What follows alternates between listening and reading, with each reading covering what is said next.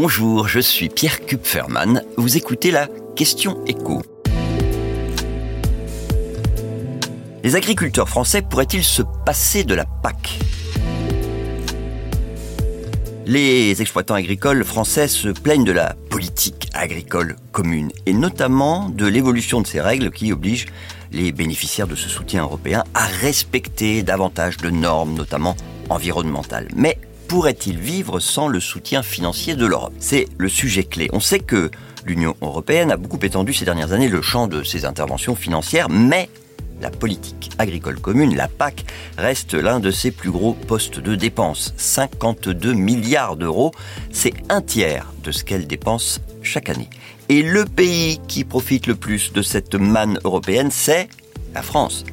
Et de loin. En 2022, les agriculteurs français ont touché près de 9 milliards et demi d'euros. Autre chiffre important qui montre combien cette aide est concentrée sur un petit nombre de pays. Les quatre États qui bénéficient le plus de la PAC, donc la France, l'Espagne derrière l'Allemagne et l'Italie, perçoivent à eux seuls plus de la moitié des subventions européennes. D'où le fait que cette PAC est souvent contestée par les États membres qui en bénéficient le moins et qui préféraient que la politique agricole soit du ressort de chaque État. Alors, on parle en milliards et c'est toujours compliqué de se faire une idée. Mais quand on prend le montant versé par pays, qu'on le divise par le nombre de fermes, on voit que la France est, avec l'Allemagne, le pays où le montant moyen versé est le plus important, autour de 24 000 euros par exploitation. En Espagne, la moyenne, c'est 7300 euros. Et les agriculteurs italiens touchent 5 fois moins d'argent que les Français ou les Allemands. Alors comment on explique ces différences?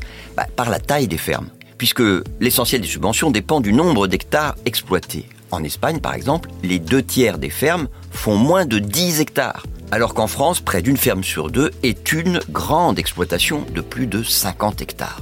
C'est ce qui explique euh, au passage que en France, cette moyenne de 24 000 euros par exploitation, elle est quand même trompeuse, parce qu'il y a un énorme écart entre ceux qui touchent beaucoup d'argent et ceux qui doivent se contenter d'un montant bien plus limité. Et donc, au final, ceux qui auraient le plus de mal à se passer de la PAC, alors ce sont euh, les agriculteurs français au sens large, et en particulier ceux qui ont de grosses exploitations.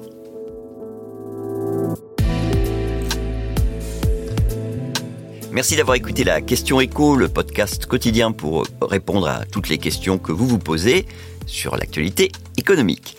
Abonnez-vous sur votre plateforme d'écoute pour ne rien manquer et si cet épisode vous a plu, n'hésitez pas à laisser une note et un commentaire. À bientôt.